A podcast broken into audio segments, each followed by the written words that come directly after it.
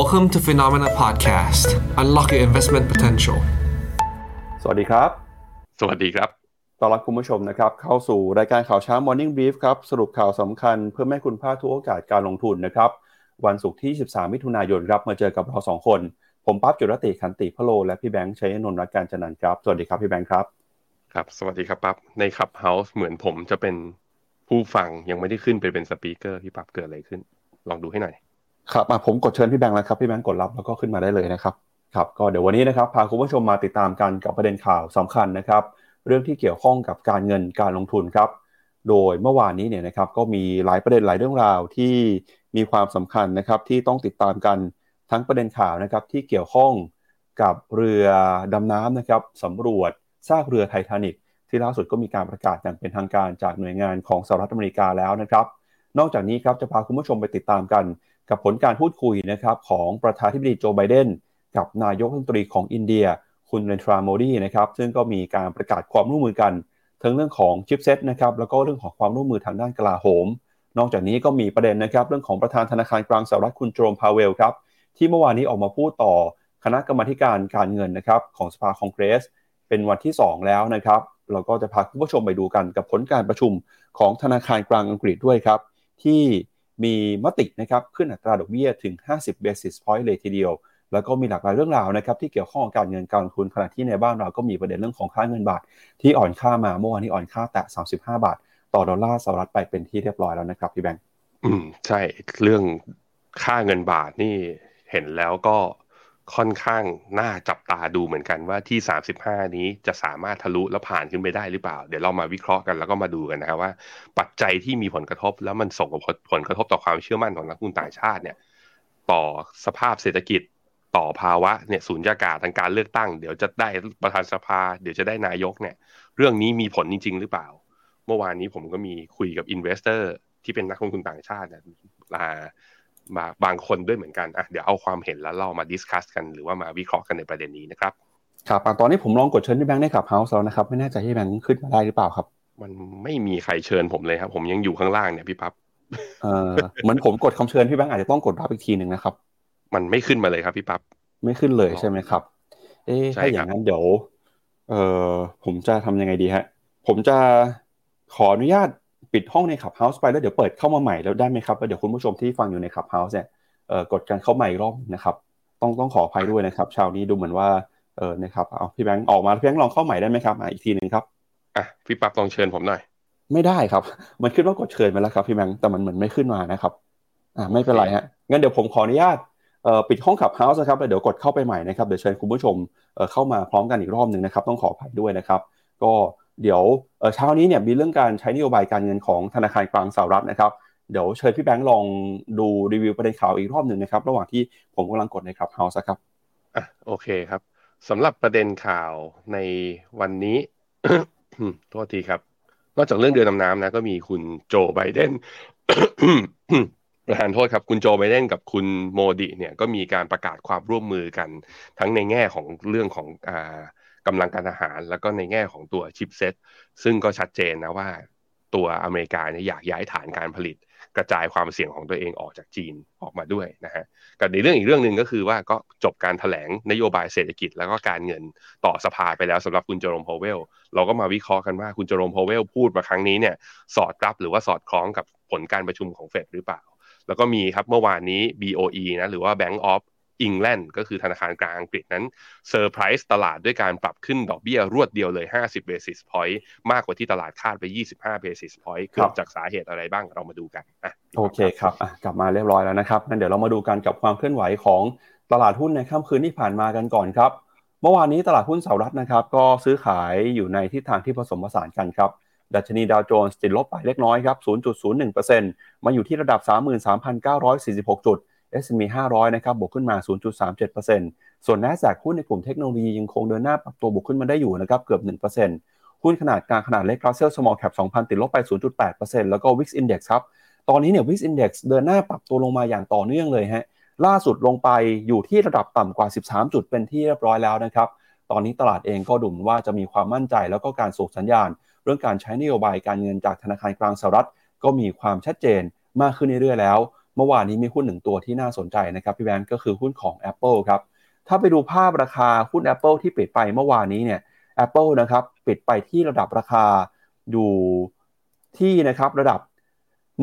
$187ต่อหุ้นครับเป็นการปรับตัวขึ้นมาทำจุดสูงสุดนะครับใน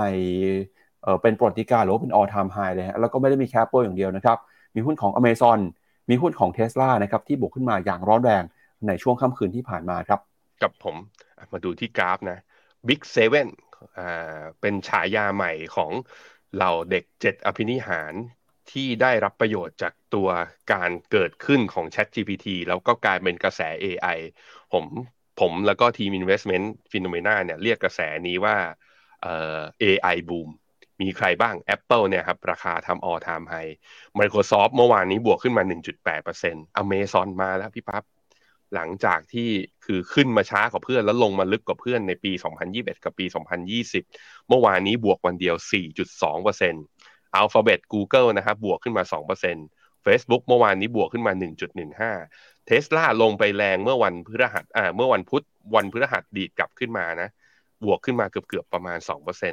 มีแค่ Nvidia เท่านั้นนะในเหล่า7อภินิหารเนี่ย Nvidia ที่มีการปรับย่อลงมาแต่ก็ย่อไม่เยอะลบเพียงแค่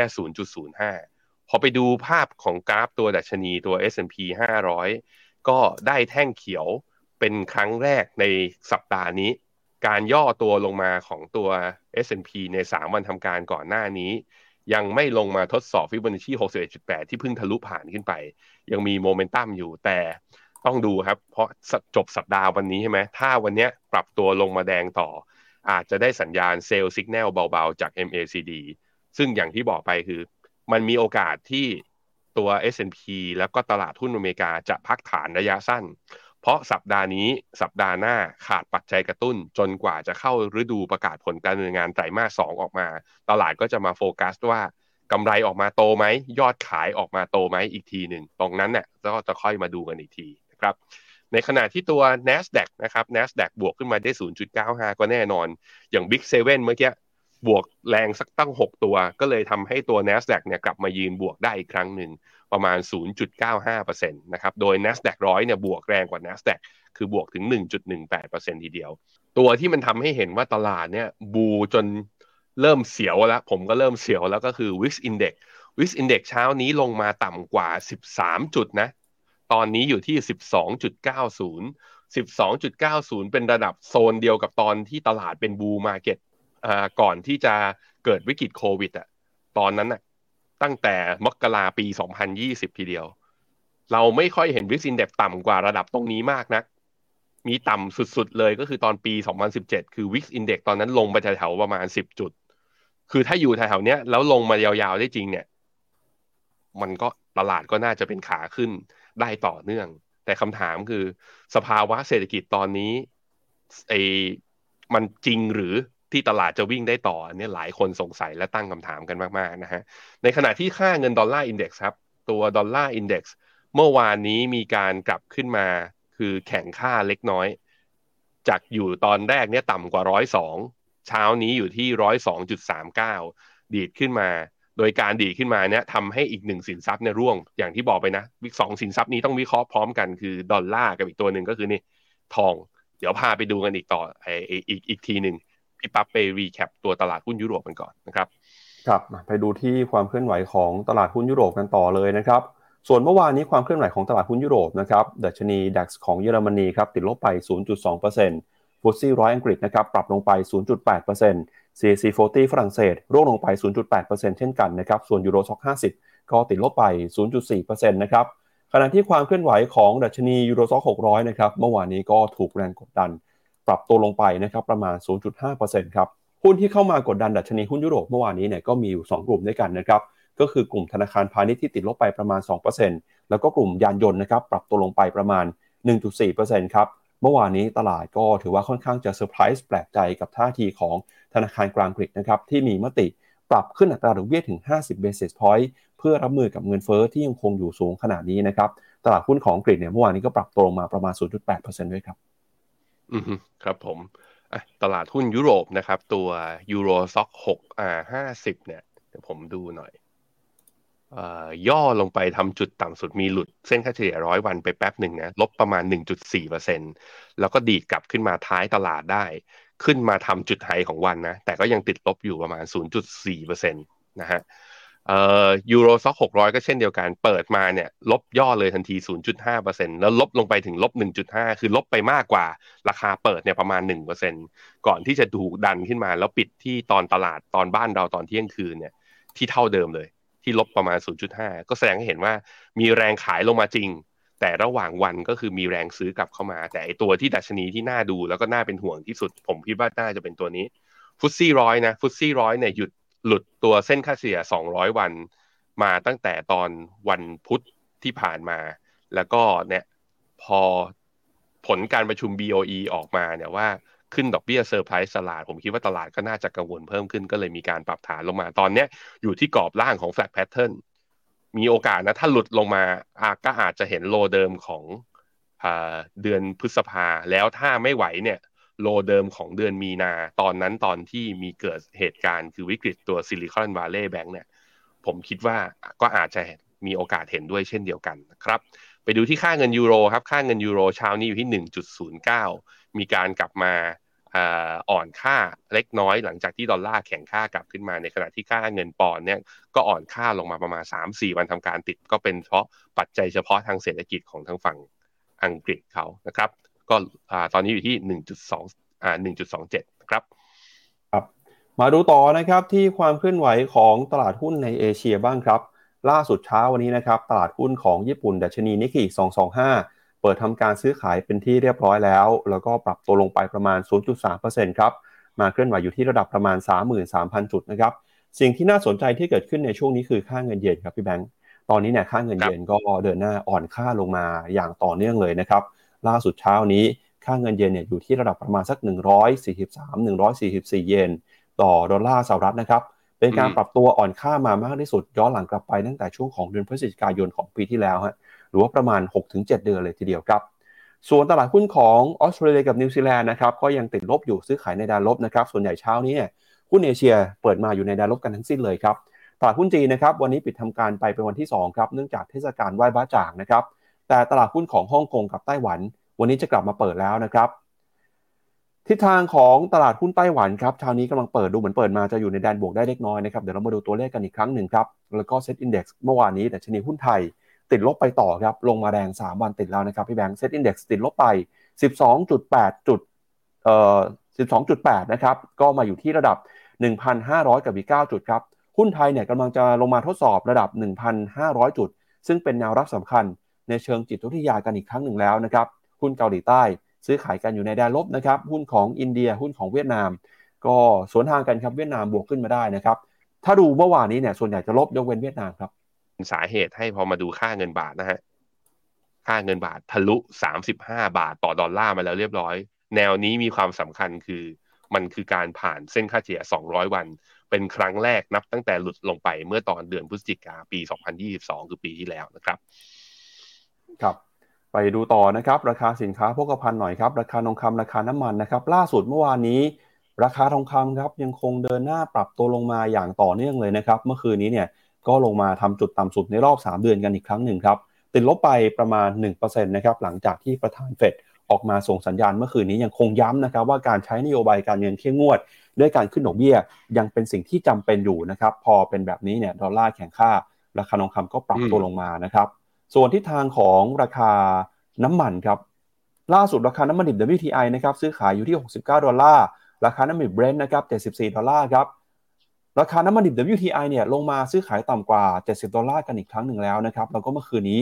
ลงไปแรงถึง 4% เลยครับความกังวลก็เกิดมาจากเรื่องของการใช้นโยบายการเงินเข้มงวดนะครับทั้งจากฝั่งของอังกฤษจากฝั่งของธนาคารกลางสหรัฐนโยบายการเงินที่เข้มงวดในช่วงเศรษฐกิจยังคงมีความเปราะบางเนี่ยตลาดน้ำมันก็กังวลว่าเศรษฐกิจจะชะลอตัวเกิด recession ถ้าเศรษฐกิจถดถอยจริงความต้องการใช้น้ำมันก็จะหายไปนะครับราคาน้ำมันก็เลยถูกขายออกมาอย่างรุนแรงเมื่อวานนี้นะครับติดลบไปถึง 4% หรือว่าเกือบ3เหรียญเลยทีเดียวครับพี่แบงค์ครับผมซึ่งดูกราฟราคาน้ำมันราย15นาทีนะพี่ปั๊บจะเห็นว่ามันไม่ได้เป็นการร่วงลงแรงและรวดเร็วนะมันเป็นการซึมลงผมคิดว่าตลาดเริ่มซึมซับแล้วก็เริ่มเรียกว่าเข้าใจเฟดว่า ก็จำเป็นที่จะต้องสื่อสารว่าต้องสู้กับเงินเฟ้อด้วยการส่งสัญญาณยังไม่เป็นพิราบยังเป็นเหยี่ยวอยู่ยังพยายามขึ้นดอกเบี้ย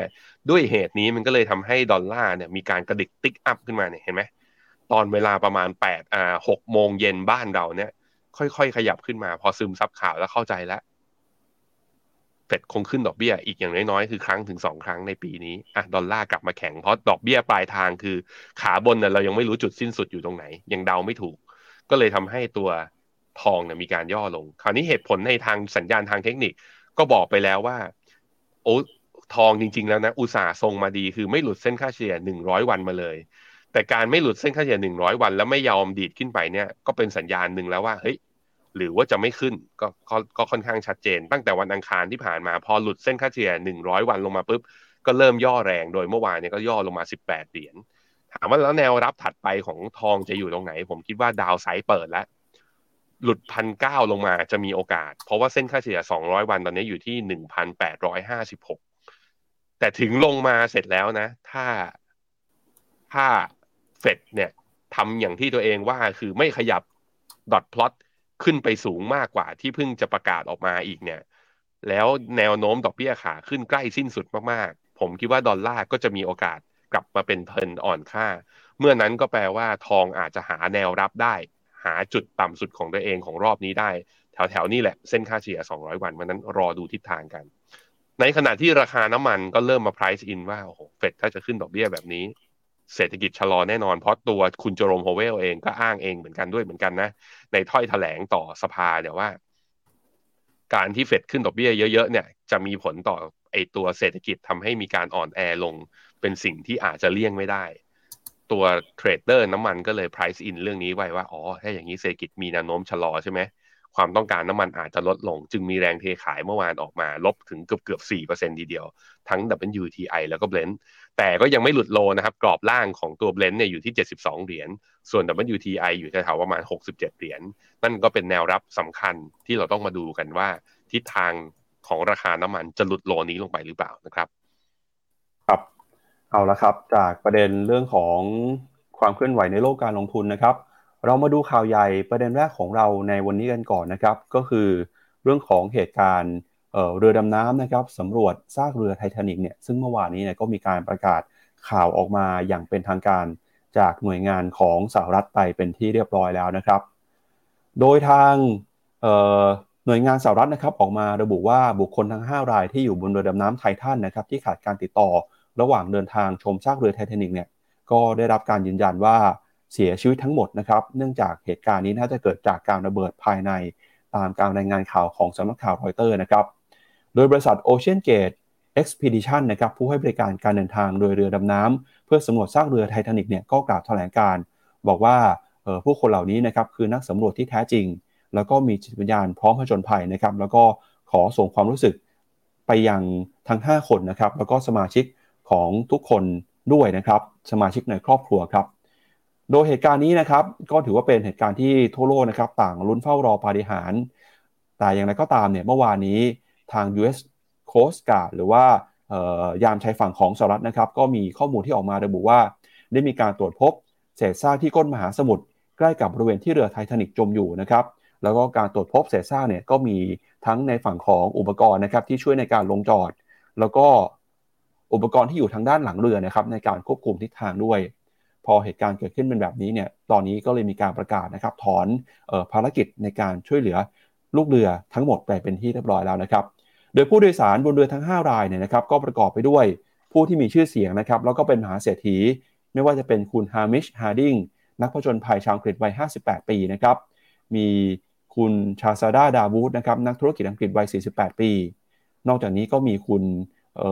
เซเลมานดาวูดนะครับลูกชายของคุณชาซาดานะครับแล้วก็มีคุณพอลเฮนรี่นาโชเลนะครับอดีตนักดำน้ำของกองทัพฝรั่งเศสแล้วก็รวมไปถึงประธานเจ้าหน้าที่บริหารของบริษัท Ocean Gate ในวัย61ปีด้วยนะครับก็ถือว่าเป็นการสรุปข่าวอย่างน่าเศร้านะครับก็ขอแสดงความเสียใจกับผู้ที่เกี่ยวข้องแล้วก็ครอบครัวของผู้เสียชีวิตด้วยครับครับผมปรากฏหาไปหามาอยู่ใกล้ๆกับซากเรือไททานิคในระยะเท่าไหร่อ่ะ400เมตรป่ะโอเคจริงๆแล้วข่าวนี้ก็ผมจะให้ความเห็นว่ายังไงล่ะ ไม่ให้ความเห็นดีกว่า เพราะมันก็แปลงเป็นเรื่องเกี่ยวกับเรื่องกลยุทธ์การลงทุนอาจจะลำบากนิดนึงแต่มีความเห็นหนึ่งเริ่มไหลเข้ามาแล้วเริ่มมีคนถามกันเข้ามาแล้วผมเชื่อว่าปกติแล้ววันศุกร์เนี่ยคนดู Morning Brief จะน้อยแต่วันนี้อาจจะเยอะผมคิดว่ามีความคาดหวังบางอย่างอ่ะจะขอพูดเรื่องนี้นะครับก็มีประเด็นข่าวที่ออกมาจากแหล่งข่าวหลายแหล่งข่าวบางแหล่งข่าวนั้นเปิดเผยออกมาแล้วเมื่อวานนี้แล้วก็ในเว็บไซต์จากทางกลต.ก็มีประกาศในการปรับบริษัทหลักทรัพย์ในหน้าซื้อขายหน่วยลงทุนฟิโนเมนาซึ่งก็เข้าใจว่ามีนักลงทุนเนี่ยมีคอมเมนต์เข้ามาผมได้รับจดหมายทางทีมได้รับจดหมายการชี้แจงคือกลต.เนี่ยจะมีรอบของการเข้ามาตรวจสอบระบบแล้วก็ระเบียบการปฏิบัติงานซึ่งก็จะในช่วงที่ผ่านมาก็มีการเข้ามาตรวจสอบเนี่ยทั้งหมดประมาณ2ครั้งแล้วตั้งแต่ปี63ครั้งหนึ่งแล้วก็มีตอนปี65ครั้งหนึ่งก็คือ2ปีครั้งหนึ่งนะครับก็เข้ามาตรวจระบบเหตุการณ์ที่เกิดขึ้นที่ตัวกจ.แจ้งปรับในครั้งนี้เนี่ยจริงๆแล้วในรายละเอียดของตัวการแจ้งในเว็บไซต์ของกต.ก็เขียนไว้ค่อนข้างชัดเจนแต่ว่าผมคิดว่าขอสรุปเป็นอย่างนี้ละกันนะครับ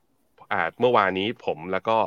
ทาง management ของ Phenomena เนี่ยก็มีการเรียกว่าก็ตั้งวอรูมเรื่องนี้แหละว่าอยากจะอธิบายแล้วก็สื่อสารให้กับนักลงทุนแล้วก็ลูกค้าของเราทุกคนด้วยอย่างแรกเลยก็คือกรณีที่เกิดขึ้นครั้งนี้เนี่ยเป็นการเทียบปรับกับบริษัทเนี่ยในเรื่องของระบบงานโดยกรณีที่ถูกปรับทั้งหมดไม่ได้เป็นประเด็นนะอันนี้สำคัญคือไม่ได้เป็นประเด็นที่เกิดจากการนำเสนอขายผลิตภัณฑ์ที่ไม่เหมาะสมไม่ได้เกิดจากการนำเสนอผลิตภัณฑ์ที่ผิดประเภทคือเราไม่ได้ทำการ misrepresentation เราไม่ได้ทำสิ่งนั้นไม่ได้เป็นประเด็นเกี่ยวกับการทุจริตของเจ้าหน้าที่หรือการบริหาร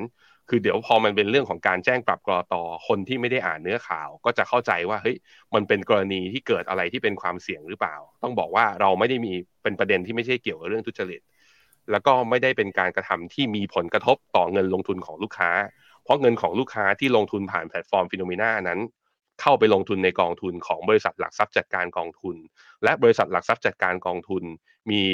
custodian หรือผู้ดูแลผลประโยชน์ซึ่งเป็น third party บุคคลที่3ในการดูแลอีกทีหนึ่งนะครับเพราะฉะนั้นเนี่ยมันเป็นกลไกในการเรียกว่าดูแลกำกับดูแลของกลต.ที่ทำให้โครงสร้างของตลาดกองทุนเนี่ยเป็นอย่างนี้มาเพื่อความโปร่งใสแล้วก็เพื่อกันเรื่องข้อผิดพลาด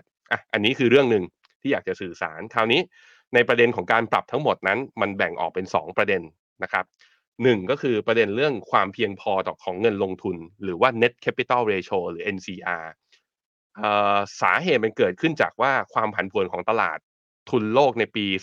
2565 คือปีที่แล้วเนี่ยมันทำให้ net capital ของบริษัทเนี่ยมีการปรับตัวลดลงเนื่องจากผู้ใช้งานของแพลตฟอร์ม Phenomena เนี่ยเกิดเพิ่มมากขึ้นอย่างมีนัยสำคัญในช่วงของหลังจากโควิดที่ผ่านมาเราจึงมีการเขาเรียกว่าลงทุนแล้วก็มีการเขาเรียกว่าจ้างพนักงานเข้ามาในบริษัทเนี่ยเพื่อที่จะเมนเทนทำให้ระบบเนี้ยสามารถที่จะดำเนินต่อไปได้ในการรับมือกับรับผิดชอบแล้วก็บริการลูกค้าในวงกว้างให้ได้มากขึ้นซึ่งพอปรับลดลงเนี่ยต่ำกว่าเกณฑ์มันเกิดขึ้นในตอนเดือนเมษายนปี65สิ่งที่ทำคือฟิโนเมนาก็ทำการที่เรียกว่าเพิ่มสัดส่วนเงินกองทุน NCR ตัวเนี้ยเข้าไปทันทีในเดือนถัดไปคือเดือนพฤษภานั่นหมายถึงว่าความผิดนั้นเกิดขึ้นจริงไหมเราน้อมรับนะครับความเห็นจากกลต.และเราก็ทำการเพิ่มทุนในเดือนถัดไปทันทีแล้วก็จากที่ทุกคนตามข่าวมาในช่วงเดือนที่ผ่านมาก็คือเราก็มีนักลงทุนที่เป็นVC หรือ Venture Capital ผู้ร่วมลงทุนของเราก็ทราบเรื่องนี้แล้วก็ยังซัพพอร์ตเราโดยช่วงที่ผ่านมาเราก็มีการ raise fund เพิ่มเติมใน Series B+ ซึ่งก็สามารถหาได้จากแหล่งข่าวนะครับที่เรามีการประกาศออกมาอันนี้คือประเด็นเรื่องนึงประเด็นเรื่อง NCR หรือว่าเรื่องของเพิ่มทุนคราวนี้มันจะมีประเด็นที่มีการปรับอีกหมวดนึงผมเรียกมันว่าเป็นหมวดระบบรายงานที่ถูกเปรียบเทียบปรับอย่างเช่นกรณีการจัดทำระบบ outsource ระหว่างบริษัทเนื่องจากบริษัท Phenomena เนี่ยเป็น holding company นะเรามีบจก.แล้วก็มีบลน.แล้วก็มีบริษัทอื่นๆในเครือที่ทำหน้าที่ในการประสานกันเรียกว่าทำในแต่ละสิ่งที่ตัวเองถนัดออกมาอันนี้กต.ก็ให้ผมว่า ให้ระบบงานแล้วก็การมองเสมือนหนึ่งว่าถึงเป็นบริษัทในเครือเดียวกันแต่ก็ถือว่าเป็น outsource ก็ทางเนี้ยทางทีมงานแล้วก็ทางผู้บริหารก็ได้ปรับเปลี่ยนโครงสร้างเนี้ยให้เป็นไปตามระบบของกลต.ไปแล้วนะครับเรื่องการจัดข้อมูลร้องเรียนจากนักลงทุนเราที่ผ่านมาเราใช้ระบบหนึ่งซึ่งมันมีข้อร้องเรียนแล้วก็ตอบคำถามเข้ามาเนี่ยเราก็มีหน่วย customer service ในการตอบคำถามลูกค้าอย่างต่อเนื่องถ้าใครได้ลองได้ใช้ service ของเราก็คือแล้วก็เราก็มีตัวแทนที่เป็นจากinvestment advisor หรือที่ปรึกษาการเงินและการลงทุนเนี่ยคอยตอบคำถามกับนักลงทุนและตอบข้อร้องเรียน feedback มาถึงเนี่ยเราก็แจ้งพยายามที่จะแก้ไขปัญหานั้นตลอดแต่ว่าระบบอาจจะต้องบอกว่าระบบนี้ทางกลต.อาจจะมองว่าไม่เพียงพอซึ่งทางเราก็น้อมรับแล้วก็ปฏิบัติตามทันทีนะครับโดยการปรับระบบซึ่งก็ปรับสำเร็จแล้วด้วยเหมือนกันตั้งแต่ปี65เรื่องระบบทดสอบความรู้ของนักลงทุนเรื่องการจ่ายส่วนแบ่งรายได้ที่ปรึกษาการเงินรวมถึงระบบงานทั้งหมดเนี่ยเอาจริงแล้วถ้าไปดูในเนื้อของเว็บไซต์ของกลต.ก็จะเห็นว่ามีการเปรียบเทียบปรับและระบุวันที่ไปแล้วว่าทุกอย่างนั้นเกิดขึ้นในอดีตและสิ้นสุดไปแล้วตั้งแต่ปี65เป็นต้นไปเพราะฉะนั้นกรณีนี้เป็นกรณีการเรียกว่าการปรับโดยกรณีเหล่านั้นเกิดขึ้นไปแล้วและทางบริษัทตอนนี้ได้ปรับเปลี่ยนระบบงานรวมถึงโครงสร้างอำนาจการบริหารภายในให้สอดรับกับกลต.เรียบร้อยแล้วนะครับก็อันนี้ก็เป็นคำชี้แจงจะเรียกว่าเป็นทางการได้ไหมก็เรียกว่าเป็นทางการจากผมแล้วก็ในฐานะตัวแทนของฟิโนเมนาได้ก็ทั้งนี้ผมยังเชื่อว่าฟิโนเมนาเนี่ยยังมั่นใจแล้วก็ยังยึดมั่นในการให้ความรู้ในการที่จะเป็นแพลตฟอร์มเพื่อให้นักลงทุนในวงกว้างเนี่ยสามารถเข้าถึงแหล่งการออมและการลงทุนนะเราเชื่อว่าจะเป็นเครื่องมือสำคัญในการที่จะพานักลงทุนเนี่ยไปถึงเป้าหมายทางการเงินของตัวเองได้ขอบคุณทุกคนมากที่ให้กำลังใจเข้ามาจริงๆแล้วมีคนให้กำลังใจแล้วก็ส่งข้อความเข้ามากันตั้งแต่เมื่อคืนนี้แล้วเราไม่ได้นิ่งนอนใจเราอยากสื่อสารกับทุกคนแล้วยังไงก็แล้วแต่ถ้ามีข้อสอบถามใดๆเพิ่มเติมจริงๆแล้วก็สามารถที่จะสอบถามกลับเข้ามาหาตัวแทนผู้ดูแลบัญชีคือเจ้าหน้าที่ที่ปรึกษาทางการเงินของท่านได้อีกทีหนึ่งแต่ขอให้มั่นใจเมื่อกี้อย่างที่ผมย้ำนะครับว่ากรณีการปรับครั้งนี้ไม่ได้เกิดจากการทุจริตไม่ได้เกิดจากการที่ผู้บริหารกระทำความผิดร้ายแรงต่อเงินลงทุนของลูกค้าแต่อย่างใดแต่เป็นเรื่องของระบบงานและเรื่องของตัวความเพียงพอของเงินลงทุนนะครับขอบคุณมากครับพี่ปั๊บเราไปข่าวของเราต่อครับครับพาคุณผู้ชมไปที่สหรัฐอเมริกานะครับในประเด็นเรื่องของการพูดคุยระหว่างผู้นำของทั้งสองประเทศนะครับคุณโจไบเดนก็ได้มีการเปิดทำเนียบขาวต้อนรับนะครับนายกรัฐมนตรีของอินเดียคุณเนรนทราโมดีนะครับในฐานะประมุขแห่งรัฐอย่างเป็นทางการซึ่งก็เป็นโอกาสสำคัญที่รัฐบาลของสหรัฐเนี่ยจะพูดคุยกับอินเดียเพื่อชักจูงให้อินเดียนะครับไม่ให้สนับสนุนรัสเซียในการทำสงครามระหว่างรัสเซียกับยูเครนโดยในแถลงร่วมกันระหว่างประธานาธิบดีโจไบเดนนะครับกับผู้นำของอินเดียเนี่ยก็มีเรื่องนะครับที่ทั้งสองประเทศเห็นพ้องต้องกันไม่ว่าจะเป็นความร่วมมือกันในทุกด้านนะครับที่เกี่ยวข้องกับผู้คนโดยระบุว่าประเด็นที่มีความร่วมมือกันก็มีตั้งแต่เรื่องของเทคโนโลยีวินิจฉัยเรื่องสุขภาพการสำรวจอวกาศการเปลี่ยนถ่ายพลังงานไปยังพลังงานสะอาดนะครับเพื่อแก้ไขปัญหาวิกฤตการณ์ด้านสภาพอากาศนอกจากนี้ประธานาธิบดีของสหรัฐยังระบุด้วยนะครับว่าทั้งสองประเทศจะยกระดับความร่วมมือเพื่อสร้างความมั่นคงให้เข้มแข็งกับห่วงโซ่ประทานของเซมิคอนดักเตอร์แล้วก็เป็นการส่งเสริมเครือข่ายโทรคมนาคมให้มีความล้ำสมัยนะครับรวมไปถึงการเสริมสร้างความเป็นหุ้นส่วนทางด้านกลาโหมผ่านโครงการซ้อมรบการทำงานร่วมกันในภาคอุตสาหกรรมทางด้านการอาหารแล้วก็การประสานงานนะครับเรื่องของความมั่นคงให้มีความเข้มแข็งต่อไปนะครับนอกจากนี้นะครับคุณโจไบเดนยังได้บอกด้วยว่าทั้งสองฝ่ายครับได้มีการหารือกันในประเด็นกับความพยายามนะครับที่จะบรรเทาเหตุโศกนาฏกรรมจากสงครามอันโหดร้ายของรัสเซียนะครับ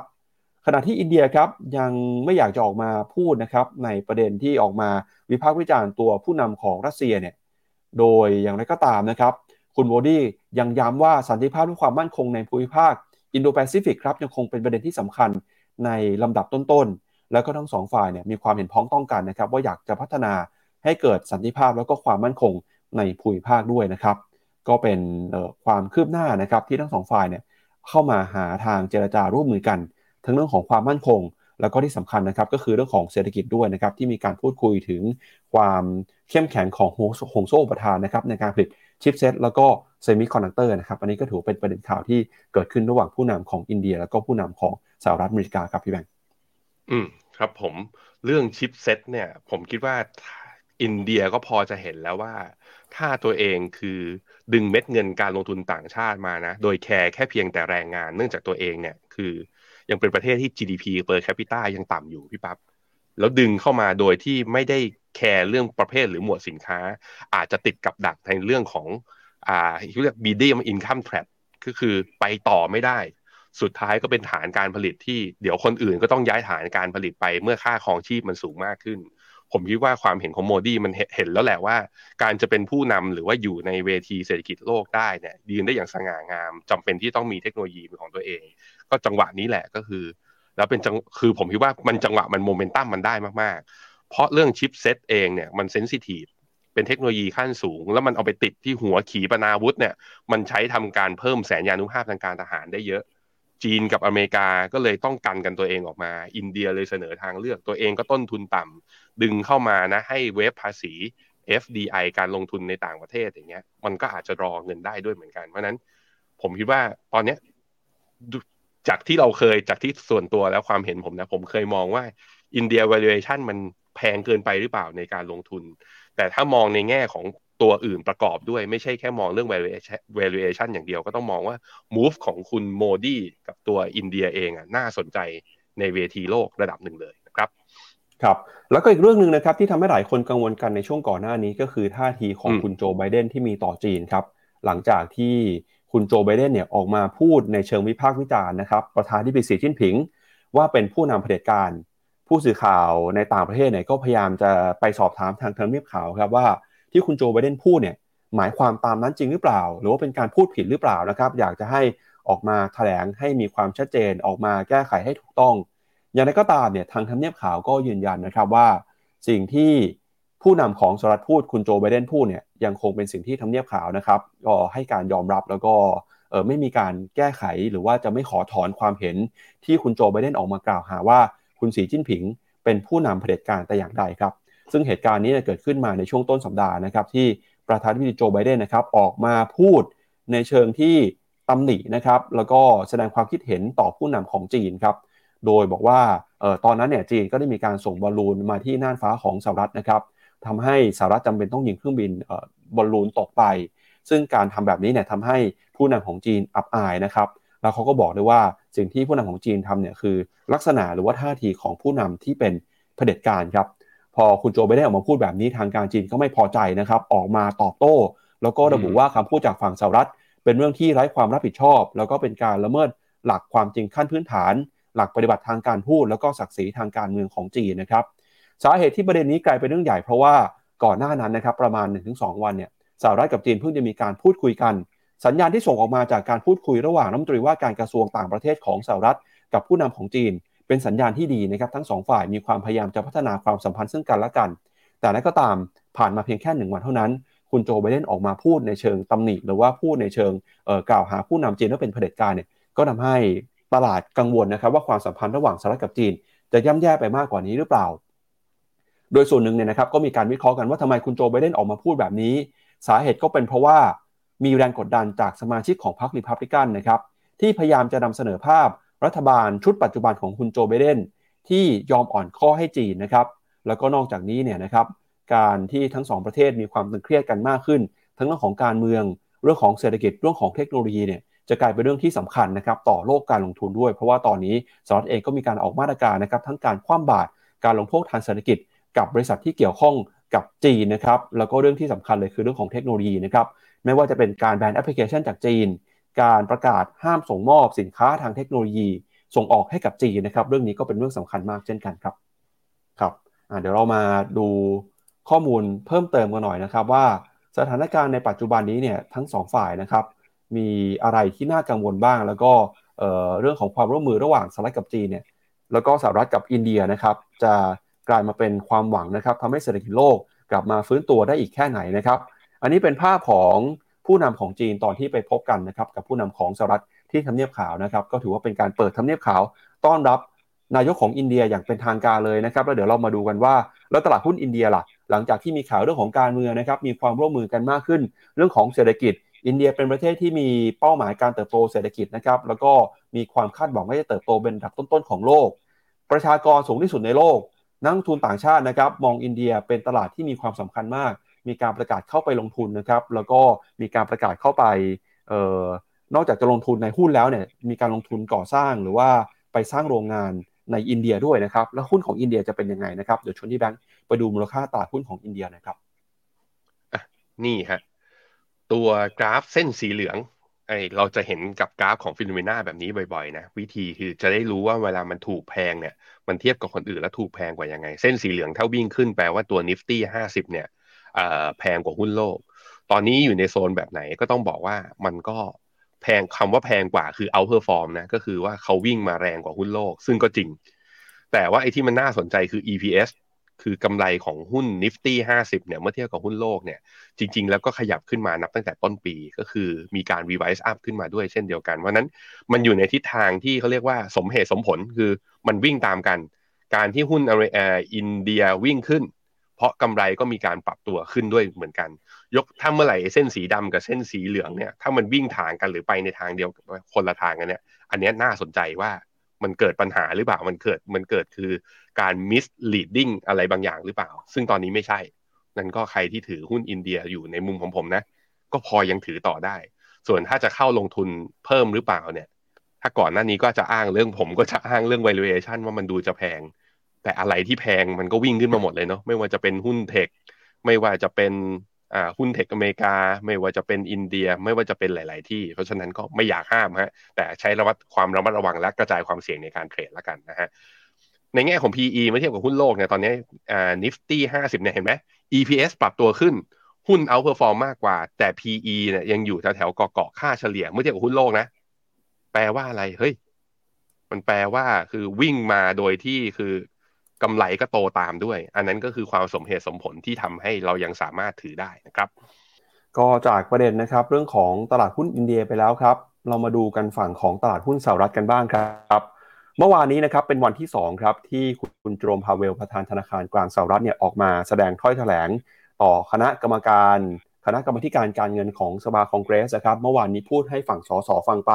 วันนี้ก็มาพูดคุยกันในฝั่งของสวนะครับเนื้อหาสาระเนี่ยไม่ได้มีการเปลี่ยนแปลงหรือว่าไม่ได้มีการปรับเปลี่ยนทิศทางการทำงานแต่อย่างใดนะครับคุณเจอโรม พาเวลประธานเฟดยังคงตอกย้ำนะครับถึงความจำเป็นที่ธนาคารกลางสหรัฐจะใช้นโยบายการเงินเข้มงวดต่อไปโดยมีการส่งสัญญาณนะครับว่าจะขึ้นดอกเบี้ยนะครับประมาณ2ครั้งในปีนี้โดยอย่างไรก็ตามเนี่ยนะครับทางคณะกรรมการเฟดเองก็ยังคงเห็นความจำเป็นที่สหรัฐจะต้องขึ้นดอกเบี้ยต่อไปนะครับเพื่อเป็นการแก้ไขปัญหาเงินเฟ้อครับคุณเจอโรม พาเวลพูดย้ำเมื่อคืนนี้นะครับบอกว่าเฟดมองเป็นเรื่องเหมาะสมที่จะปรับขึ้นอัตราดอกเบี้ยต่อในปีนี้โดยอาจจะปรับขึ้นอีก2ครั้งหากว่าเศรษฐกิจปรับตัวตามทิศทางที่คาดไว้นอกจากนี้เนี่ยนะครับเจ้าหน้าที่เฟดก็คาดว่าจะมีการปรับขึ้นดอกเบี้ยอีกประมาณ25 basis point 2ครั้งภายในสิ้นปีนี้นะครับซึ่งจะทำให้อัตราดอกเบี้ยนโยบายหรือว่า terminal rate ของสหรัฐอยู่ในกรอบระหว่าง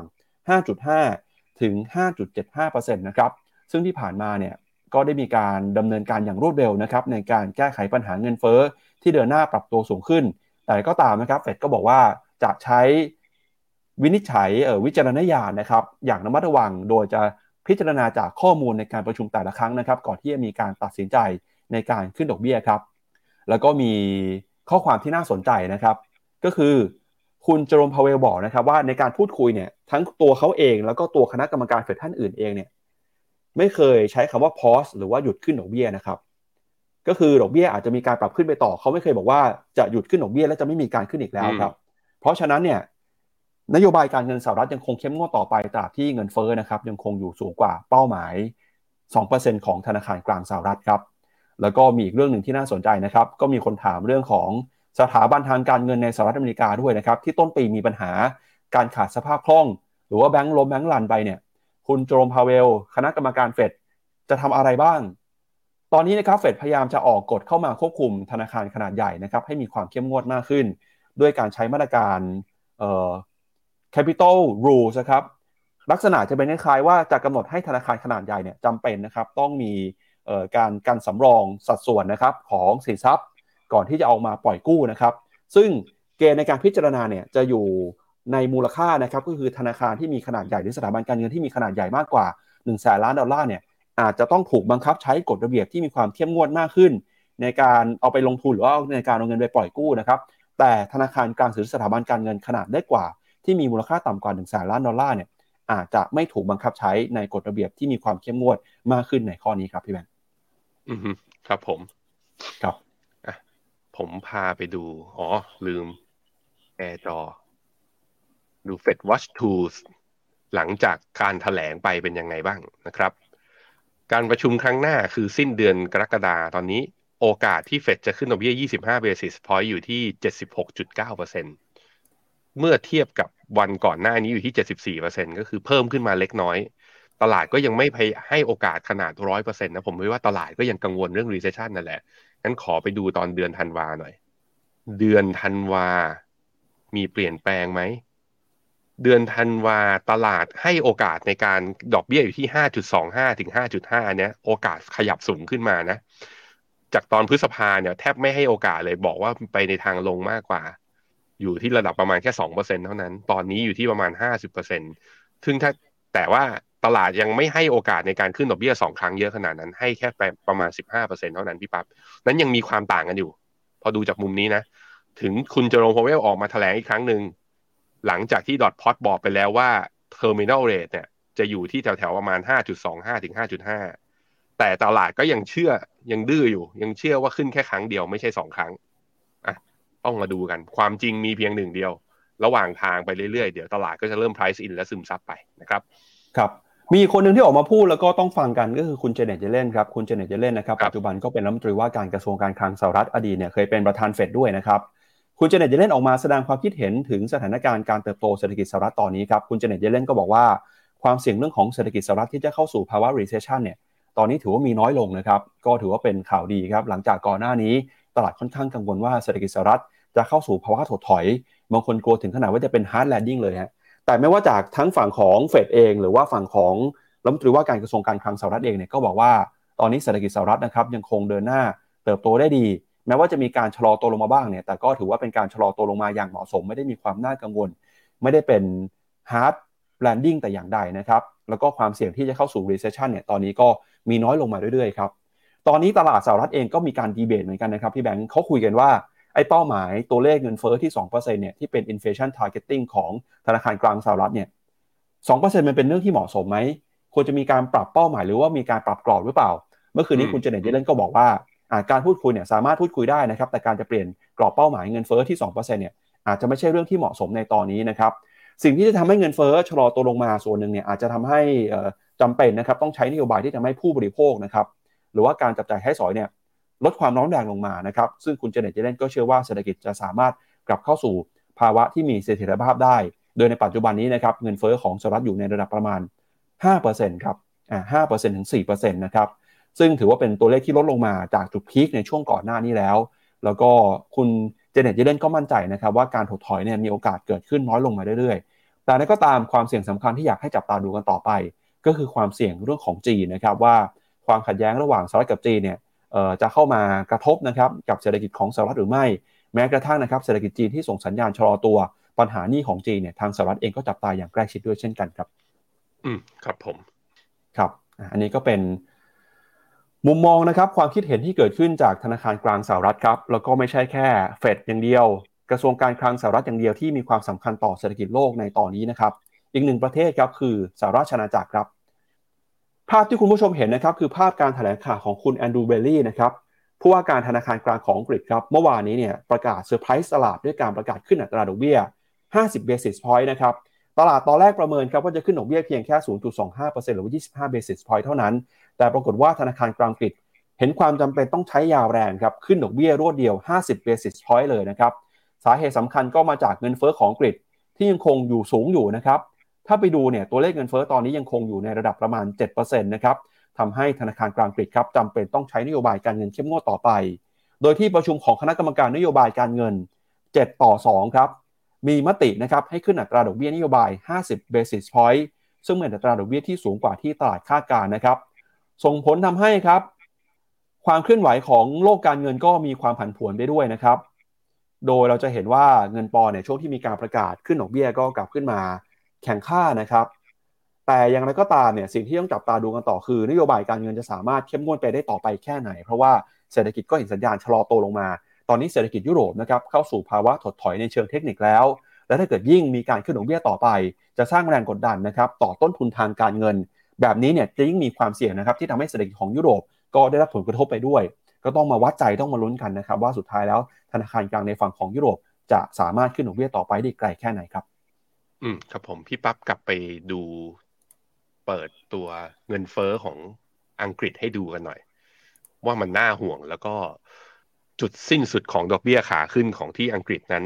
ไปมาตอนนี้นักวิเคราะห์เริ่มเห็นว่ามันอาจจะสูงกว่าเฟดก็ได้ตอนนี้ดอกเบี้ยนโยบายจากเมื่อวานนี้เขาขึ้นมา50 basis point เนี่ยจะอยู่ที่ 5% ซึ่งเท่ากับเฟดตรงนี้พอดีนะที่กรอบล่าง 5-5.25 แต่สิ่งที่เห็นเนี่ยคุณเห็นไหม CPI ย่อลงก็จริงแต่ดูตัว core inflation ดิตัว core CPI ถ้าเป็นตัวเลขเป๊ะๆเท่าไหร่นะพี่ปั๊บขออีกทีครับอยู่ที่ประมาณ7ครับ7% target inflation เรียกว่า target เงินเฟ้อของธนาคารกลางทั่วโลกอยู่ที่2คือในขณะที่ CPI ตัว headline นะลดลงแต่ core เพิ่มขึ้นแล้วอยากให้ target อยู่2คุณคิดว่ามันเป็นไปได้ไกลเร็วไหมล่ะไม่น่าเร็วใช่ไหมเมื่อไม่น่าเร็วมันแปลว่าธนาคารกลางอังกฤษจะส่งสัญญาณขึ้นดอกเบี้ยไปไกลแล้วก็อาจจะสูงกว่าทางฝั่งอเมริกานั่นจึงเป็นที่มาที่ว่ากลับมาดูที่หน้าจอผมนะตัวฟุตซี่100จึงกลับมาหลุดเส้นค่าเฉลี่ย100วันอีกครั้งหนึ่งเพราะฉะนั้นในความเห็นของผมตอนนี้ประเทศที่เสี่ยงจะเข้าสู่ recession มากที่สุดในโลกณตอนนี้ไม่ใช่อเมริกาไม่ใช่ยูโรโซนแต่อาจจะเป็นอังกฤษเพราะว่าดูเงินเฟ้อเนี่ยถ้าจะเอาให้อยู่อาจจะจำเป็นที่จะต้องขึ้นดอกเบี้ยอีกอย่างต่อเนื่องเลยหลังจากนี้ไปจนกว่าจะเห็นสัญญาณตัว Core CPI นั้นมีการปักหัวลงมาได้จริงนะครับเรามารอลุ้นกันเพราะนั้นใครมี exposure ในตลาดหุ้นอังกฤษข้อดีคือนักลงทุนที่ลงทุนในกองทุนรวมในไทยเนี่ย exposure ในตลาดอังกฤษอาจจะมีไม่ได้เยอะอยู่แล้วแต่มันจะมีหุ้นบางตัวที่มีอยู่บ้างก็อาจจะได้รับผลกระทบบ้างแต่อันเรื่องนี้พออังกฤษมีการชะลอมันอาจจะหมายถึง sentiment ทางฝั่งยุโรปก็อาจจะมีได้รับผลกระทบไปด้วยก็ต้องใช้ความระมัดระวังเหมือนกันนะในช่วงนี้ครับครับไปดูต่อครับก็ตอนนี้นะครับอัตราดอกเบี้ยนโยบายของธนาคารกลางอังกฤษเองก็ทำจุดสูงสุดในรอบ15ปีแล้วนะครับครั้งสุดท้ายที่อยู่ในระดับนี้เนี่ยก็อยู่ในช่วงของประมาณสักปี 2007-2006 นะครับอัตราอยู่ที่ 5% ครับในปัจจุบันแล้วก็รวมไปถึงนะครับความเสี่ยงเนี่ยเรื่องของเศรษฐกิจถดถอยฮะตอนนี้เราก็จะเห็นว่าทั้ง2ฝั่งเลยนะครับไม่ว่าจะเป็นสหราชอาณาจักรแล้วก็ยูโรโซนเนี่ยตอนนี้ตลาดก็มีมุมมองเรื่องของ recession นะครับอยู่ในระดับประมาณ 40% นะครับแล้วก็ในฝั่งของสหรัฐครับตอนนี้ความเสี่ยงเรื่องเศรษฐกิจถดถอยหรือ recession อยู่ที่ประมาณ 65% ครับพี่แบงค์ครับผมยังมีโอกาสอยู่แต่อย่างนี้เมื่อกี้ที่ผมบอกไปคือพอเห็นเงินเฟ้อของ BOE แล้วผมคิดว่าโอกาสในการเกิด recession เนี่ยอาจจะสูงกว่าที่อเมริกาเพราะการทำนโยบายการเงินแบบตึงตัวหรือยังขึ้นดอกเบี้ยต่อไปเนี่ยมันกระทบกับทุกภาคส่วนของเศรษฐกิจแน่นอนนะครับก็ต้องระมัดระวังนะฮะครับพาคุณผู้ชมไปดูกันกับความเคลื่อนไหวของมหาเศรษฐีของโลกหน่อยนะครับในช่วงที่เขากำลังจะทำธุรกิจกันเนี่ยแล้วมีมหาเศรษฐี2คนเขากำลังจะทำอะไรกันนะครับอันนี้เป็นภาพของคุณมาร์ค ซักเคอร์เบิร์กฮะเมื่อวานนี้เนี่ยมีการโต้คารมกันกับคุณอีลอน มัสก์ในโลกออนไลน์นะครับกลายเป็นว่าคุยกันไปคุยกันมาเนี่ยจะไปท้าต่อยกันแล้วครับพี่แบงค์คุณอีลอน มัสก์เนี่ยท้าคุณมาร์ค ซักเคอร์เบิร์กครับบอกว่าไปชกกันหน่อยไปชกกันที่ในกรงนะครับก็สาเหตุการโต้คารมจนนำไปสู่การท้าทายเพื่อชกต่อยกันเนี่ยเกิดขึ้นจากการที่มีข่าวนะครับว่าเมตาของคุณมาร์ค ซักเคอร์เบิร์กเนี่ยกำลังจะเปิดตัวแพลตฟอร์มที่ชื่อว่าที่เป็นคู่แข่งของ Twitter นะครับที่ชื่อ Threads นะครับทำเอาคุณมาร์ค ซักเคอร์เบิร์กกับคุณอีลอน มัสก์เนี่ยออกมาโต้เถียงกันเพราะคุณอีลอน มัสก์ไม่พอใจที่เมตานะครับจะไปทำแพลตฟอร์มอะไรใหม่ๆเพิ่มเติมเขาบอกว่าทั้งโลกเนี่ยจะอยู่ภายใต้กำมือของคุณมาร์ค ซักเคอร์เบิร์กไปหมดเลยนะครับถ้าเกิดทำแบบนี้พอคุณมาร์ค ซักเคอร์เบิร์กออกมาตอบโต้นะครับคุณอีลอน มัสก์ก็เลยบอกว่างั้นเรามาเจอกันหน่อยมั้ยเดี๋ยวเรามาต่อยกันในกรงนะครับก็คือในเคจนะฮะพอเป็นแบบนี้นะครับก็เกิดกระแสว่าตอนนี้เนี่ยคือทั้งสองคนกำลังทำอะไรกันอยู่ครับทำไมถึงต้องมาท้าต่อยกันแล้วคุณอีลอน มัสก์จะกล้ามาเจอกันจริงหรือเปล่าเพราะว่าเขาก็ชอบพิมพ์อะไรไปดูเหมือนว่าจะเอาสนุกมากกว่าจะเอาเป็นจริงจังนะครับแต่คุณมาร์ค ซักเคอร์เบิร์ก กับตอบรับมาว่าจะมาต่อยกันจริงๆเนี่ยก็ทำให้หลายคนก็จับตาดูครับว่าถ้าหากว่ามีการจัดนัดที่จะมาเจอกันจริงๆเนี่ยนะครับก็คาดว่าจะจัดขึ้นที่ลาสเวกัสนะครับพี่แบงก์ก็ถือว่าเป็นซีซั่นครับผมไม่คิดว่าจะมาเจอกันจริงๆจะมาต่อยกันจริงๆนะครับเพราะดูเหมือนเรื่องนี้เนี่ยอาจจะไม่ได้มีสาระสักเท่าไหร่ครับผมว่าเป็นไอเดียที่ดีนะพอฟังจากอีลอนมัสก์แล้วพี่ปั๊บคือให้ผู้นำประเทศที่ทะเลาะกันอ่ะอย่าเอาประชาชนไปเป็นเครื่องมือในการทำสงครามเอาเข้ากองมาต่อยกันไปใครแพ้ใครชนะก็รับผลกันดีเหมือนกันนะสมมุติว่าจีนกับอเมริกาสมมุติว่าตึงกันมากๆนะอย่าส่งทหารไม่ดิทำไมต้องให้คนอื่นไปต่อยกันเองเลยแล้วจบมาเป็นยังไงก็มาเอามาต่อรองกัน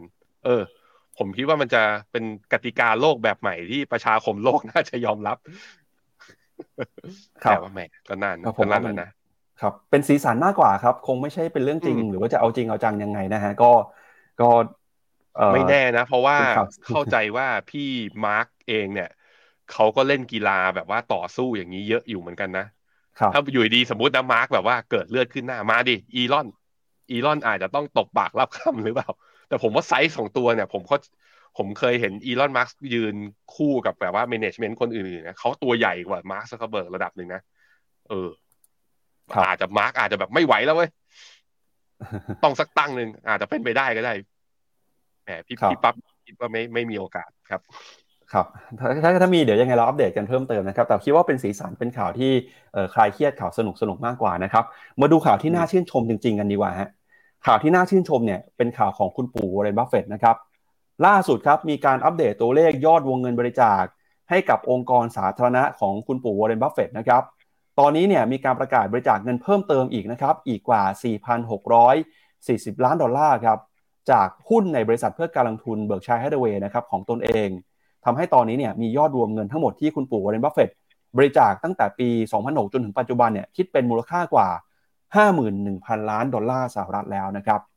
โดยเงินบริจาคประจำปีครั้งล่าสุดนะครับถือว่ามีมูลค่าสูงสุดเท่าที่เคยบริจาคมาเลยฮะคุณปู่วอร์เรนบัฟเฟตต์นะครับบริจาคหุ้น Berkshire Hathaway จำนวน 13.7 ล้านหุ้นให้กับมูลนิธิ Bill and Melinda Gates Foundation ทำให้มูลนิธิของ Gates นะครับได้รับยอดบริจาคจากวอร์เรนบัฟเฟตต์ไปแล้วทั้งหมดมากกว่า 39,000 ล้านดอลลาร์ครับ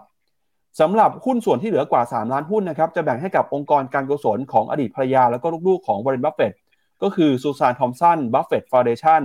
แล้วก็เดอะโฮวาร์ดจีบัฟเฟตต์ฟาวเดชั่นรวมไปถึงเดอะเชอร์วูดฟาวเดชั่นแล้วก็เดอะโนโวฟาวเดชั่นนะครับทั้งนี้ครับทั้งคุณบิลเกตส์แล้วก็คุณวอร์เรนบัฟเฟตต์เนี่ยนะครับได้มีการร่วมกันก่อตั้งโครงการ Living Pledge ครับเป็นการรวบรวมบรรดามหาเศรษฐีมากกว่า240คนไม่ว่าจะเป็นคุณไมเคิลบลูมเบิร์กคุณลารีแอริสันอีลอน มัสก์แล้วก็มาร์ค ซักเคอร์เบิร์กนะครับซึ่งออกมาสัญญาครับร่วมกันบอกว่าจะบริจาคสินทรัพย์อย่างน้อยครึ่งหนึ่งของพวกเขาให้กับองค์กรการกุศลนะครับโดยตอนนี้เนี่ยคุณปู่วอร์เรนบัฟเฟตต์นะครับก็บริจาคหุ้นในบริษัท Berkshire Hathaway ไปแล้วมากกว่าครึ่งหนึ่งแต่ก็ยังคงถือไว้นะครับเป็นมูลค่ามากกว่า 112,500 ล้านดอลลาร์หรือประมาณ 15% ของสัดส่วนการลงทุนทั้งหมดในบริษัทนะครับซึ่งคุณบัฟเฟตต์เนี่ยก็ก่อตั้ง Berkshire Hathaway มาตั้งแต่ปี 1965นะครับก่อนที่จะกลายเป็นบริษัทที่มีมูลค่ามากกว่า 740,000 ล้านดอลลาร์ในปัจจุบันแล้วก็มีการลงทุนในหลายประเทศนะครับไม่ว่าจะเป็นลงทุนใน Apple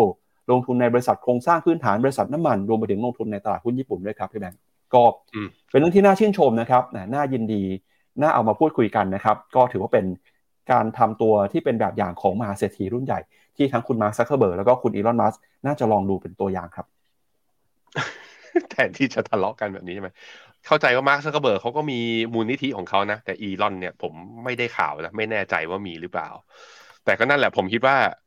สังคมโลกถ้าดูจากประวัติศาสตร์ย้อนกลับมาในอดีตนะการเปลี่ยนแปลงถึงขั้นระบบการปกครองความไม่พอใจหรือสงครามมักจะเกิดจากชนกลุ่มหนึ่งที่ได้ประโยชน์จากระบบเศรษฐกิจณตอนนั้นจนเกิดเวลแก็ปและถ่างมากเกินไปจนคือคนอีกกลุ่มหนึ่งที่ไม่ได้ประโยชน์นั้นเขาลุกฮือขึ้นมาเพื่อพร้อมที่จะเปลี่ยนแปลงมันผมคิดว่าสิ่งที่วอร์เรน บัฟเฟตต์มันอาจจะแก้ที่ปลายทางแต่ผมคิดว่ามันถ้าเราผู้ที่ได้ประโยชน์จากระบบทุนนิยมหรือผู้ที่แบบว่ามีจิตใจเผื่อแผ่แล้วก็เป็นผู้ให้อยู่ตลอดนะไม่ได้เป็นคิดแต่ว่าจะเป็นผู้รับเนี่ยผมคิดว่าสังคมเราอย่างน้อยมันก็น่าอยู่มากขึ้นก็ต้องชมเชยวอร์เรน บัฟเฟตต์จริงๆนะครับครับก็มีคนไปดูข้อมูลครับว่าปัจจุบันนี้เขาบริจาคเงินไปรวมๆกันแล้วเนี่ยมากกว่า 51,000 ล้านนะครับ ไอ้ตัวเลข 50,000-60,000 ล้านเนี่ยเป็นตัวเลขที่มีมูลค่าสูงนะครับเทียบเท่ากับสินทรัพย์ที่เขาเคยมีในช่วงทศวรรษที่80แล้วครับพี่แบงค์ก็ถือว่าเป็นคนที่บริจาคเงินเนี่ยเยอะมากนะครับความมั่งคั่งเนี่ยเป็นครึ่งหนึ่งของที่มีเนี่ยบริจาคให้กับการกุศลไปเกือบทั้งหมดแล้วนะครับมาดูหน่อยฮะปัจจุบันเนี่ยคุณวอร์เรน บัฟเฟตต์นะครับเป็นมหาเศรษฐีที่มีอันดับอยู่ในอันดับ6ของโลกครับมีสินทรัพย์รวมกันเนี่ยอยู่ที่ประมาณ 118,000 ล้านเหรียญนะครับลองบวกตัวเลขง่ายๆแบบนี้ครับคุณวอร์เรน บัฟเฟตต์เนี่ยบริจาคเงินไปตอนนี้ประมาณ 51,000 ล้านเหรียญแล้วนะครับถ้าหากว่าเขาไม่ได้เอาเงินไปบริจาคเลยแล้วเอาเงินตัวนี้เก็บไว้อยู่เนี่ยจะทำให้เขามีสินทรัพย์อยู่ที่ประมาณ 17,000 ล้านเหรียญครับ 17,000 ล้านเหรียญทำให้เขาเนี่ยมีอันดับเศรษฐีขึ้นมาอยู่ในอันดับที่3ของโลกเลยก็ได้นะครับแต่ผมว่าคุณปู่อาจจะไม่สนใจอันดับมหาเศรษฐีแล้วครับอันดับที่3แล้วยังไงนะครับเอาเงินไปบริจาคให้คนน่าจะได้ประโยชน์มากกว่าตอนนี้เนี่ยอันดับของคุณปู่อยู่ที่อันดับ6ครับ 118,000 ล้านเหรียญขณะที่คุณอีลอน มัสก์ครับมีมูลค่าความมั่งคั่งอยู่ที่ 232,000 ล้านคุณมาร์ค ซักเคอร์เบิร์กนะครับอันดับที่10ของโลกครับมีเงินอยู่ประมาณ 100,000 ล้านเหรียญครับชวนที่แบงค์อ่านคอมเมนต์คุณผู้ชมหน่อยครับก่อนที่ไปดูเรื่องของค่าเงินบาทกันนะครับโอเคขอบคุณนะครับขอบคุณทุกคนนะครับหลังจากคำชี้แจงก็คนดูน่ารักกับเรามากๆแล้วมันเป็นกำลังใจที่ดีมากๆแล้วก็ผมน้อมรับความคิดเห็นนะว่าอยากจะให้สื่อสารทางไหนอยากจะให้เราปรับปรุงตรงไหนเรายินดีมากๆขอบคุณทุกคนจริงๆเป็นกำลังใจที่ดีสำหรับวันนี้เลยที่ผมคิดว่าชาวฟิโนเมนาทุกคนคือเป็นความลำบากแหละเราก็ไม่อยากให้เขาเรียกว่าเราก็พยายามแล้วก็เจตนาดีกับนักลงทุนมาตลอดแล้วก็พร้อมที่จะปรับปรุงระบบอย่างต่อเนื่องนะเพื่อให้มันดีที่สุดเพื่อให้มันแปลว่ามันคุ้มกับที่นักลงทุนให้ความไว้วางใจกับเรานะครับคอมเมนต์คุณเซนเจอโรมบอกว่าใครบ้าพอกันนะอีลอน มัสก์ครับมาทะเลาะกันบนโซเชียลนะคุณกุ๊กไก่เขาบอกว่ามีไอเดียบอกว่าถ้าให้ต่อยกันมันสนับสนุนความรุนแรงเขาบอกว่าให้2คนนี้มาเต้นแข่งยอดวิวดีกว่าคืออีลอน มัสก์แพลตฟอร์มบน Twitter เขามันไม่เอื้อกับการเล่นวิดีโอหรือเปล่าผมว่าแพ้แต่ไก่โหแล้วนะฮะไม่ ยกเว้นแต่ว่าก็ต้องมาเปิด account ใน Facebook อ่ะซึ่งแกก็ลบออกไปเนี่ยลบ Tesla ออกไปจาก Facebook ตั้งแต่ก่อนหน้านี้แล้วคอมเมนต์เรื่องตลาดกันบ้างมั้ยอ่ะมีใครมีถือกลอะไรแบบว่ากองทุนหรือตลาดอะไรกันอยู่บ้างอาจจะมีเรื่องค่าเงินเยนนะมีเรื่องญี่ปุ่นมีเรื่องค่าเงินบาทอ่ะพี่ปั๊บไปที่ข่าวสุดท้ายของเรากันวันนี้น่าสนใจทีเดียวกับค่าเงินบาทที่ทะลุเกิน35บาทต่อดอลลาร์มาแล้วครับเมื่อวานนี้อยู่ดีๆเงินบาทก็อ่อนค่ามาอย่างรวดเร็วเลยนะครับอ่อนค่าไปประมาณ 0.6 0.7% เลยทีเดียวฮะโดยค่าเงินบาทที่อ่อนค่ามาแบบนี้เนี่ยนะครับก็มีมุมมองของผู้เชี่ยวชาญนะครับคุณนุ้งสงวนเรืองครับจาก Global Markets ของธนาคารกรุงศรีอยุธยาบอกนะครับว่าสาเหตุที่เงินบาทอ่อนค่าในช่วงนี้เป็นผลมาจากปัจจัยเฉพาะตัวก็คือเรื่องของการเมืองในประเทศนะครับซึ่งนักทุนต่างชาติเนี่ยยังคงรอดูความชัดเจนเรื่องของการจัดตั้งรัฐบาลชุดใหม่นะครับรวมไปถึงนโยบายกระตุ้นเศรษฐกิจจากรัฐบาลใหม่หลังจากนี้ด้วยนอกจากนี้นะครับก็ยังมีความเสี่ยงในกรณีที่ Fitch Ratings อาจจะออกมาดาวน์เกรดบริษัทไทยจำนวนหนึ่งในปีนี้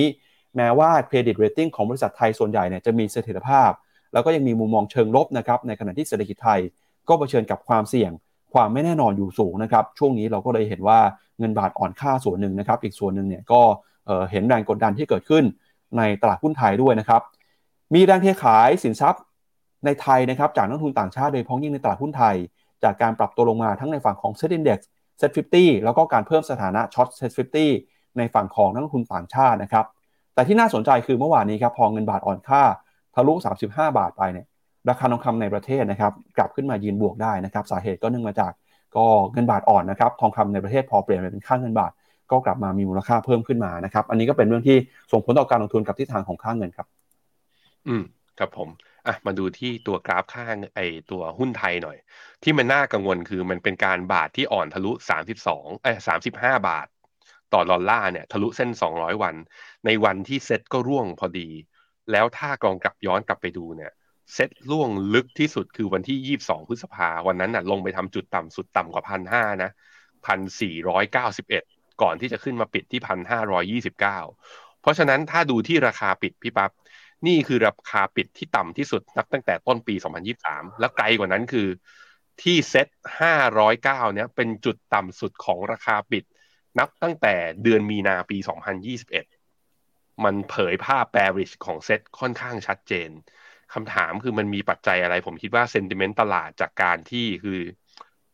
หุ้นหลายๆตัวนะกับเรื่องความไม่แน่นอนทางการเมืองเนี่ย2อย่างเนี้ยมันรวมกันมันเลยทำให้แล้วก็รวมกับว่าเฟดยังจะขึ้นดอกเบี้ยต่อเศรษฐกิจโลกยังมีความเสี่ยงจะเกิด recession ภาพมันเลยมาตกที่ว่าประเทศไหนที่อาจจะเรื่องปัจจัยพื้นฐานในแง่ของนักทุนต่างชาติที่เขามองภาพรวมว่าเฮ้ยมีความเสี่ยงที่สุดเขาก็เลยมีการลดความเสี่ยงกันออกไปอ่ะเมื่อกี้บอกไปว่าผมมีคุยกับนักลงทุนเป็นฟันต่างชาติอยู่เขาก็บอกว่าเขามองอย่างนี้จริงๆแล้วเรื่องอื่นเป็นเรื่องรองเขามองว่าเขาอ่านสถานการณ์ของการเมืองไทยหลังจากที่จะมีการมีนายกไม่ออกเขาก็บอกว่าเขาฟังความเห็นจากหลายที่แล้วเขาก็ไม่แน่ใจว่าพรรคอันดับหนึ่งจะตั้งรัฐบาลได้ไหมหรือถึงตั้งได้จริงแล้วจะอยู่ได้ยาวหรือเปล่าอันนี้คือความกังวลของเขาเลยเป็นหลักๆซึ่งในความเห็นของผมก็เข้าใจได้นะก็เข้าใจได้พี่ปั๊บว่าที่เขากังวลเรื่องนี้อีกเรื่องนึงก็คือเขาเริ่มมีการเขาเรียกว่าเริ่ม neutral สัดส่วนการลงทุนในเอเชียแต่ว่ามันมีบางตลาดที่เริ่มน่าสนใจมากขึ้นอย่างเช่นอย่างจีนอย่างเงี้ยเขามีความคาดหวังว่าจีนจะเริ่มอาจจะมีการลด reserve requirement ratio หรือดอกเบี้ยไอตัว loan prime rate เนี่ยที่เพิ่งเป็นตัวดอกเบี้ยตัวใหญ่เลยนะที่เพิ่งจะลดไปเนี่ยอาจจะมีการลดอย่างต่อเนื่องถ้าเป็นอย่างนี้เนี่ยเขาก็บอกว่าแล้วจีนมันกลายเป็นว่าการเปิดเมืองครั้งนี้ไม่ได้ส่งออกนักท่องเที่ยวออกมาเยอะอย่างเฟสก่อนหน้านี้อย่างก่อนหน้าที่จะมีโควิดนั้นเขาเลยมองว่าเขาอาจจะแบบว่ากลับไปอยู่ที่ตลาดอื่นก่อนจนกว่าสถานการณ์ทางฝั่งประเทศไทยเนี่ยจะชัดเจนมากขึ้นคือไม่ได้ทิ้งไปในระยะยาวแต่ว่าที่อื่นตอนนี้มันมีเรื่องความถูกมากกว่าและพัฒนาการทางด้านเชิงนโยบายเนี่ยอาจจะเห็นชัดกว่าเลยขอแบบหลบไปก่อนในชั่วคราวอันนี้ปั๊บเปิดไทม์ไลน์มาไทม์ไลน์กว่าเราจะได้โหวตนายกคนที่30ของประเทศไทยเป็นยังไงบ้างพี่ปั๊บครับก็หลังจากที่กกต.ประกาศรับรองสส.ไปนะครับ500คนเมื่อวันที่19มิถุนายนตั้งแต่วันนี้จนถึง24มิถุนายนวันพรุ่งนี้เนี่ยก็จะเป็นการเปิดให้รับหนังสือรับรองสส.นะครับโดยไทม์ไลน์ต่อไปครับวันที่20ถึง25นะครับทางสส.เนี่ยจะเข้ามารายงานตัวแล้วก็จะมีการเรียกประชุมรัฐสภาภายในวันที่3กรกฎาคมฮะการประชุมรัฐสภาครั้งแรกจะเกิดขึ้นนะครับในวันที่4ถึง12มิถุนายนกรกฎาคมนี้นะครับเพื่อให้เลือกประธานสภาแล้วก็รองประธานสภาคนที่1คนที่2ครับวันที่10กรกฎาคมเนี่ยจะมีพระบรมราชโองการโปรดเกล้าแต่งตั้งประธานสภาและรองประธานสภาโดยคาดนะครับไทม์ไลน์ที่กกต.กำหนดคือ15กรกฎาคมจะมีการประชุมร่วมกันของรัฐสภาเพื่อโหวตเลือกนายกรัฐมนตรีครับอันนี้เป็นการประกาศของกกต.นะครับก็15กรกฎาคมถ้าไม่มีอะไรผิดพลาดจริงๆเนี่ยน่าจะเห็นรายชื่อคนที่จะได้เป็นนายกรัฐมนตรีคนใหม่ของประเทศไทยครับก็จะเห็นว่าไทม์ไลน์มันร่นเข้ามานะพี่ปั๊บจากตอนแรกที่เราคาดการณ์ว่าจะมีการเลือกนายกวันที่3สิงหาสาเหตุเป็นเพราะว่ากลก.ประกาศรับรองสส500คนเร็วกว่าไทม์ไลน์ตามกฎหมายจึงทำให้กระบวนการนั้นร่นขึ้นมาเร็วขึ้นไม่เกิน15กรกฎาคมนี้นี่คือเราเอาไทม์ไลน์ตามกฎหมายมากางนะแสดงว่าไกลที่สุดคือ15กรกฎาคมส่วนเร็วกว่านั้นไหมก็อยู่ที่การเปิดประชุมสภาได้เร็วและมีพระบรมราชโองการโปรดเกล้าประธานสภาได้เร็วขึ้นกว่าหรือไม่ครึ่งเดือนหน้าเป็นเดือนแห่งความสำคัญเป็นช่วงแห่งความสำคัญว่าแล้วตลาดหุ้นไทยจะเคลื่อนไหวยังไงหลังจากที่การเมืองเข้าสู่เขาเรียกว่าโค้งสุดท้ายของการเรียกว่าจะรู้แล้วว่านายกจะเป็นใครเอาละครับก็วันนี้นะครับก็เป็นทั้งหมดของรายการข่าวเช้า Morning Brief วันนี้นะครับขอบพระคุณคุณผู้ชมที่ติดตามแล้วก็ส่งข้อความเข้ามาพูดคุยกันนะครับวันนี้ผมปั๊บจุรติขันติพโลพี่แบงค์ชัยนนท์และการจนานแล้วก็ทีมงานของ Phenomena ลาทุกท่านไปก่อนนะครับวันจันทร์เรากลับมาเจอกันใหม่นะครับวันนี้สวัสดีครับสวัสดีครับในโลกของการลงทุนทุกคนเปรียบเสมือนนักเดินทางคุณหลักเป็นนักเดินทางสายไหนการลงทุนทุกรูปแบบเคยลองมาหมดแล้วทั้งกองทุนหุ้นพอร์ตแต่ก็ยังมองหาโอกาสใหม่ๆเพื่อผลตอบแทนที่ดีขึ้นแต่ไม่รู้จะไปทางไหนให้ Phenomena Exclusive บริการที่ปรึกษาการเงินส่วนตัวที่พร้อมช่วยให้นักลงทุนทุกคนไปถึงเป้าหมายการลงทุนสนใจสมัครที่ fino.me/phenomena-exclusive หรือ line@phenomenaport คำเตือนผู้ลงทุนควรทำความเข้าใจลักษณะสินค้าเงื่อนไขผลตอบแทนและความเสี่ยงก่อนตัดสินใจลงทุน